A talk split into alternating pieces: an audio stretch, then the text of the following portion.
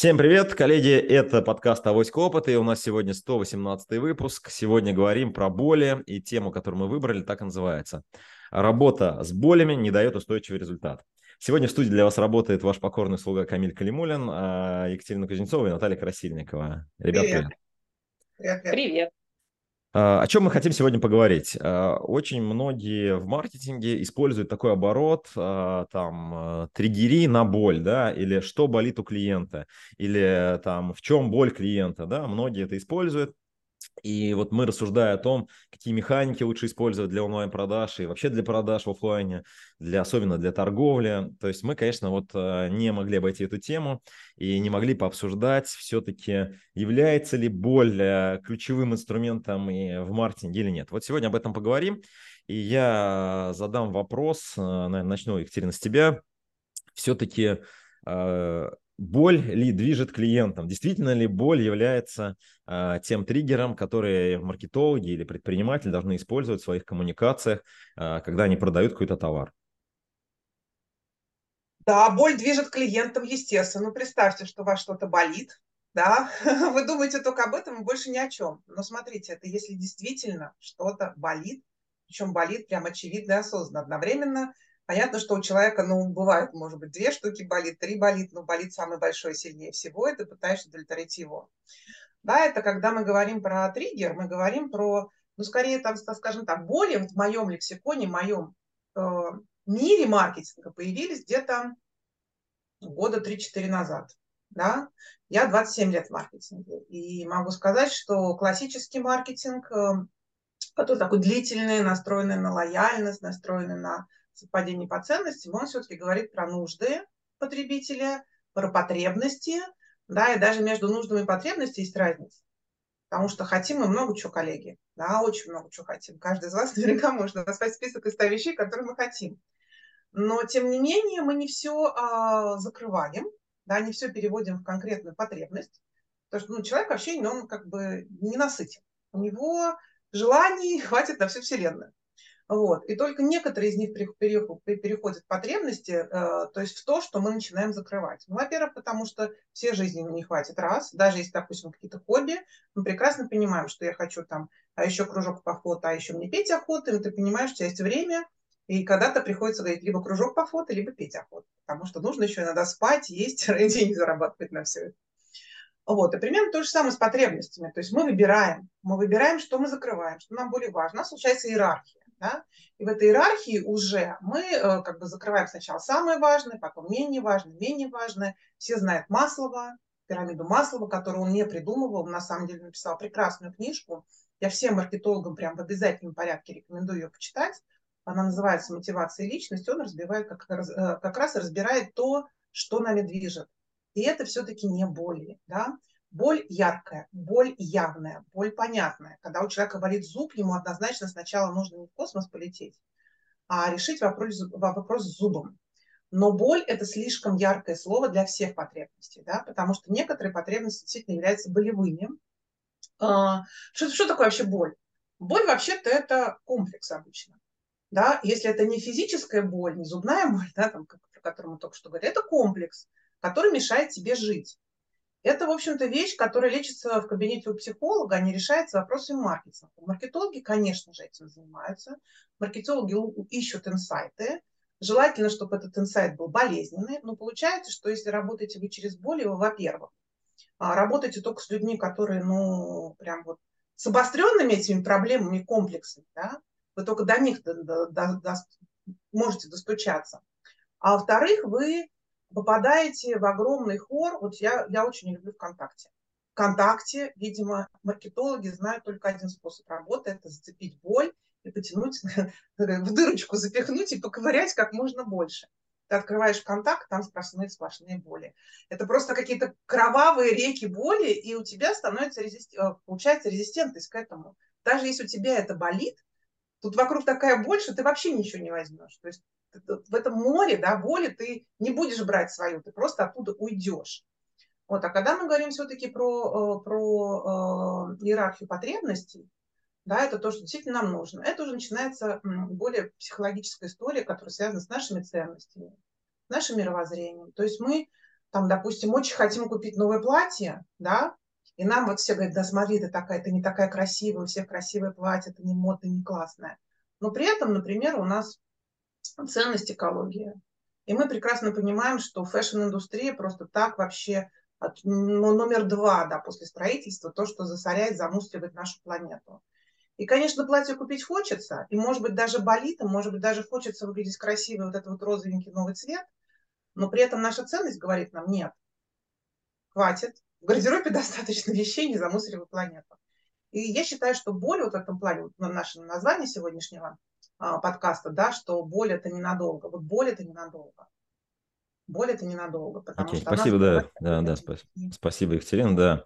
Наталья, тебе вопрос а, по поводу болей все-таки, э, вот, э, ну, понятно, это используется в маркетинге очень активно, вот Екатерина тоже об этом сказала, и ВКонтакте это используется, и в других а, коммуникациях, которых мы видим, а, но все-таки почему это не может являться единственным инструментом, и почему, по твоему мнению, то есть можно ли только на этом компании работать? Ну, ладно, там, понятно, там, самогон купили же, да, иногда некоторые так рассуждают, то есть я что-то запустил, продажи сделал, прибыль зафиксировал, и как бы, ну окей, дальше там, ну посмотрим, да.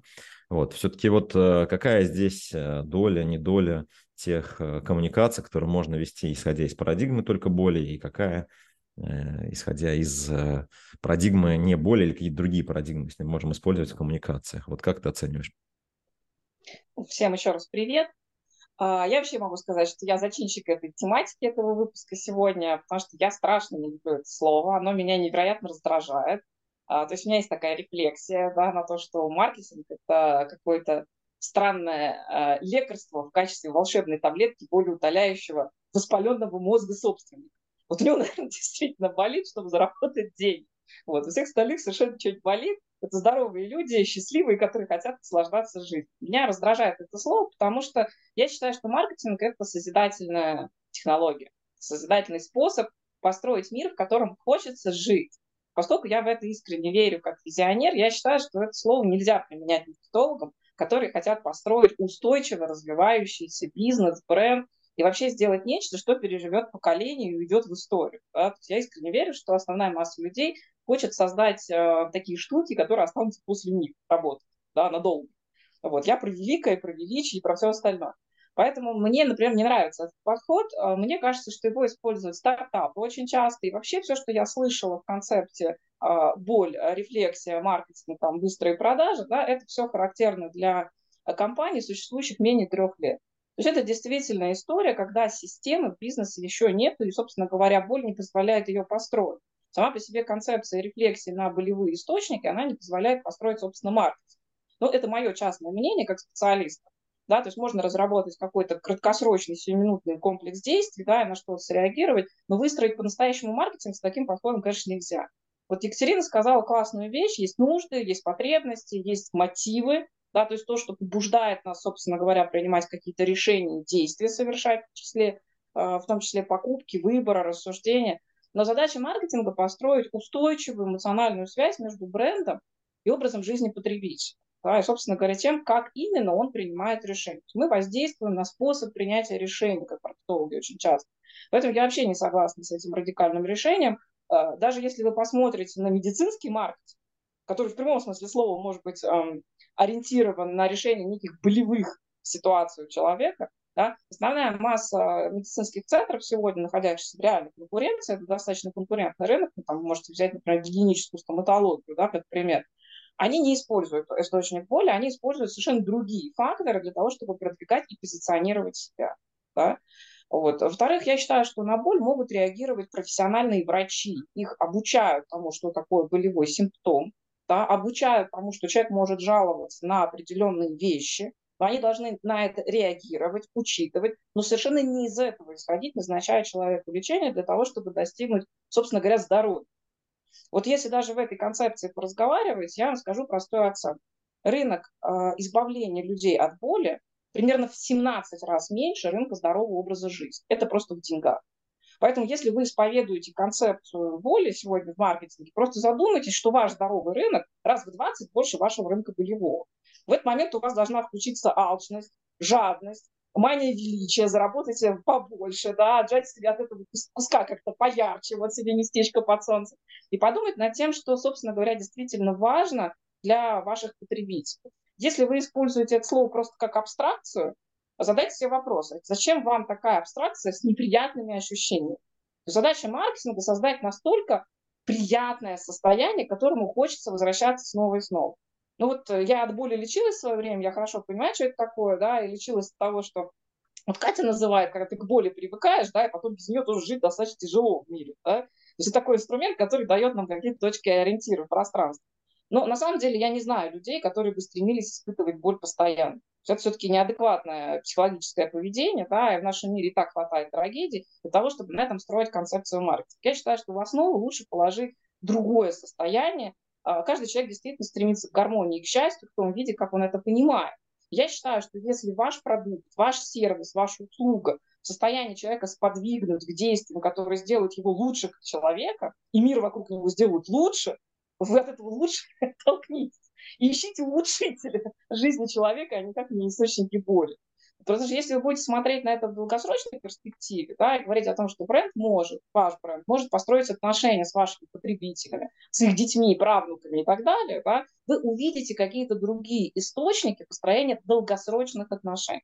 Боль – это очень краткосрочный физиологический просто рефлекс. Да? Это действительно рефлекс. Это порог раздражения нейронной сети, когда она перещелкивается и позволяет принять следующее решение, да? если таким математическим языком ответить. Вот. Но на самом деле вы можете найти комплекс других решений, когда мы переключаем совершенно осознанно да, наш выбор в вашу пользу. Например, почему мне нравится там, рекомендовать э, многим моим э, друзьям и знакомым такой бренд, как Advance Shop. Потому что Advance Shop не лечит боль, он дает системный подход к тому, как развивать, выстраивать и улучшать бизнес. Почему я рекомендую, например, Fingertips людям, которые хотят разрешить свои вопросы с маркетингом. Потому что я знаю, что команда Екатерины подойдет системно да, и потому что я системный человек, это никакая не боль, да, это реальная потребность оставить наследие после себя. Вот это вот потребность. И это классический маркетинг, который позволяет создавать устойчивый бизнес. И AdvanShop существует давно, и Fingertip существует давно, и будет существовать еще очень долго, да, потому что эти бизнесы ориентировали свой маркетинг на нечто значительно большее, чем краткосрочная ситуация. И поэтому они устойчиво приносят результаты в долгосрочной перспективе. По мне, так вот сиюминутные доходы не позволяют построить бизнес. Они позволяют сиюминутно заключить единичную сделку и разрушают возможность построить основу для долгосрочного взаимодействия. Потому что рефлексируя на всякого разного рода боли, да, вы на самом деле перестаете разбираться в сути вопроса, которые адресует вам клиент. Вы не разбираетесь в мире его потребностей, не разбираетесь в структуре его мотивов и по большому счету не пытаетесь выстроить с ним устойчивых отношений. Вот поэтому я против этой концепции. Спасибо, Наталья. Да, действительно, а, вот очень важный тезис, который мне очень понравился, что рынок а, боли, он э, меньше, чем рынок удовольствия. Действительно, это такой ну, известный факт, что основными мотивами, которые движут людьми, является боль и удовольствие, да, вот, э, боли просто они такие более резкие, там люди на них реагируют, да, активнее. Но действительно имеют такие, такой шлейф, да, что э, человек, э, который приходит, ну, по боли, да, их, во-первых, немного, во-вторых, э, действительно, э, лечение боли – это профессиональная работа, и не факт, что вы здесь действительно делаете то, что человеку нужно на данный момент, потому что симптомы могут быть одни, а, а решения могут быть совершенно разные, не, действительно не в пользу вашего продукта. Вот, поэтому здесь действительно нужно смотреть и на а, рынок удовольствия, рынок болей а, и так далее. Ну, Екатерина, а тебе вопрос. А, что же, по-твоему, может дать устойчивый результат все-таки? И как вообще говоря, в какой, вот, может быть, так тезисно подчеркнешь, когда можно использовать коммуникации боль именно как вот такой вот там, болит, приходи, да, или как-то вот как, как это может выглядеть? Поделись, вот когда использовать боль, а когда не использовать, может быть, так вот, ну, какой-то такой вот Водораздел да, сделай, да, да. На когда... самом деле, ну, я, например, я уже все больше и больше убеждаюсь, что боль вообще лучше не использовать, да. Даже когда, вот, например, вот сейчас мы делаем а, школу маркетинга, и действительно ведь наша школа решает болезненные вопросы для маркетологов, прям болезненные. Их раненое эго, их загруженная операционка, и много-много-много всего. И мы в том числе, понятно, что не так лобовую, да, мы пытались об этом говорить. И штуки, которые, ну, контент, который изначально как бы начинал с таких вот триггерных вещей, и контент, который начинал с позитивных вещей, Мы просто их сравнивали, да, позитивный контент набирал больше просмотров. То есть потому что людям, ну, надоело уже слышать. И тут, мне кажется, очень важно а, просто даже в историю войти, да, всего этого. Я хочу сейчас рассказать про два, два кейса. Первый кейс, э, кейс DAF, мой любимый кейс, я его рассказываю практически везде. DAF – это мыло, это средство по уходу за кожей. Да, это продукт компании Unilever, который в том числе заставил менять их стратегию даже другого, других да, брендов в портфеле. Но все это началось как раз, э, все началось в 2004 году. Что еще сделал DAF? DAF взял и прочитал э, исследование, которое называется, называлось «Настоящая правда о красоте». Это было количественное исследование, международное, где опросили более трех тысяч женщин по всему миру. И а, спросили вообще, скажите вообще, вы чувствуете себя красивыми, товарищи женщины? Ну, как вы понимаете, да, индустрия красоты это, это салоны, это косметика, это одежда, это огром, это пластические операции, да, это огромные рынки, растущие до сих пор. И, в общем-то, все, что не делается после этого, все равно влияет. Все, все равно рынки растут. И что сказали женщины? 2%, 2% женщин, 2% женщин в Земле сказали, что они чувствуют себя красивыми. Только 2. Вот. И, э, соответственно, только привлекательными считала себя менее 9%, а женственными считала себя 8%, краси... Э, симпатичными считала себя 7%, и такими приятненькими считала себя 7%. То есть женщины не считают себя красивыми в мире, вот это международное вообще не считали на тот момент времени. Да? Мы сейчас знаем слово бодипозитив, и, кстати, это запустил ДАВ. Огромное им спасибо. Наверняка никто об этом не знает, но так особо вы не задумывались, да? Вот. При этом 48% женщин считают, что если, если мне кажется, что я не очень хорошо сегодня выгляжу, у меня, в принципе, ухудшается отношение к себе. Это был результат долгой работы рынков фэшена, рынков косметики, рынков пластической хирургии, всех остальных, которые говорят, ты страшный, страшный, страшный, страшный, тебе нужно здесь грудь поправить, ноги убрать, там, не знаю, там жир убрать, морщину убрать, веснушки убрать, все убрать. В общем, ты ты жуткая, ужасная и страшная. Более того, я вам хочу сказать, что самую большую ненависть в себе испытывают модели, потому что им постоянно говорят нет. Они проходят кастинги, и понятно, это очень красивые женщины, практически безупречные. Да, им очень часто говорят нет, потому что они подходят под определенный бриф. Дав на все это посмотрели и запустили то, что я говорю сейчас называется бодипозитивом. То есть все рынок, еще раз, рынок фэшена, рынок косметики, рынок хирургии работал на более а, пластической хирургии, работал на боли женщины. И даже не то, что работал, они создавали эту боль. Они фактически создавали. Если ты сейчас не будешь пользоваться самым последним средством, не купишь самую последнюю кофточку, ты будешь страшной. Они женщины загоняли, и женщины, вот 50% говорят, нет, блин, я вообще не красавица ни разу, мне это очень плохо, да. Вот, а Дафта, да, начал, начал одну компанию, вторую, третью, четвертую, очень много они сделали. Кстати, могу сказать, что вот это не очень классная история про Россию. В России Дах не взлетел, потому что в России все-таки женщины у нас очень традиционные и действительно все равно считают, что они должны быть худыми, и там, не знаю, каждый день краситься по полтора часа, волосы накручивать перед выходом на работу.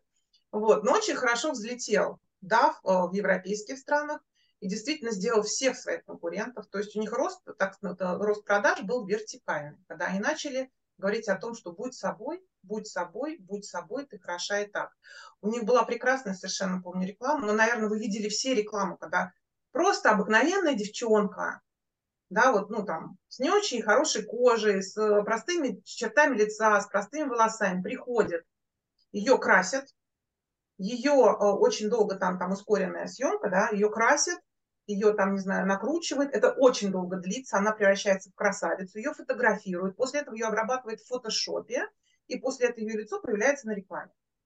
И вот они фактически показывают, ребят, смотрите, вот эта красотка на рекламе, на самом деле вот эта ну, обыкновенная девчонка, которая пришла, ее мало того, что очень долго приводили в себя, и потом еще зафотошопили по полной программе. Ей увеличили глаза, убрали скулы, там, не знаю, в 10 раз добавили волос. Обратите внимание на это. И сейчас вы уже знаете, есть даже аккаунты, да, которые говорят, там, не знаю, а, сейчас я не приведу название этих аккаунтов, которые, в общем-то, разбирают все фотошопленные снимки наших там, наших, не наших, всех моделей, всех актрис, да, то есть это реально пошла борьба, и появился бодипозитив. И вот, пожалуйста, почему вот э, исторически, я считаю, что сейчас нужно забывать о боли. Исторически, да, очень многие бренды работали, очень многие рынки строились на боли. Но сейчас люди стали более осознанными.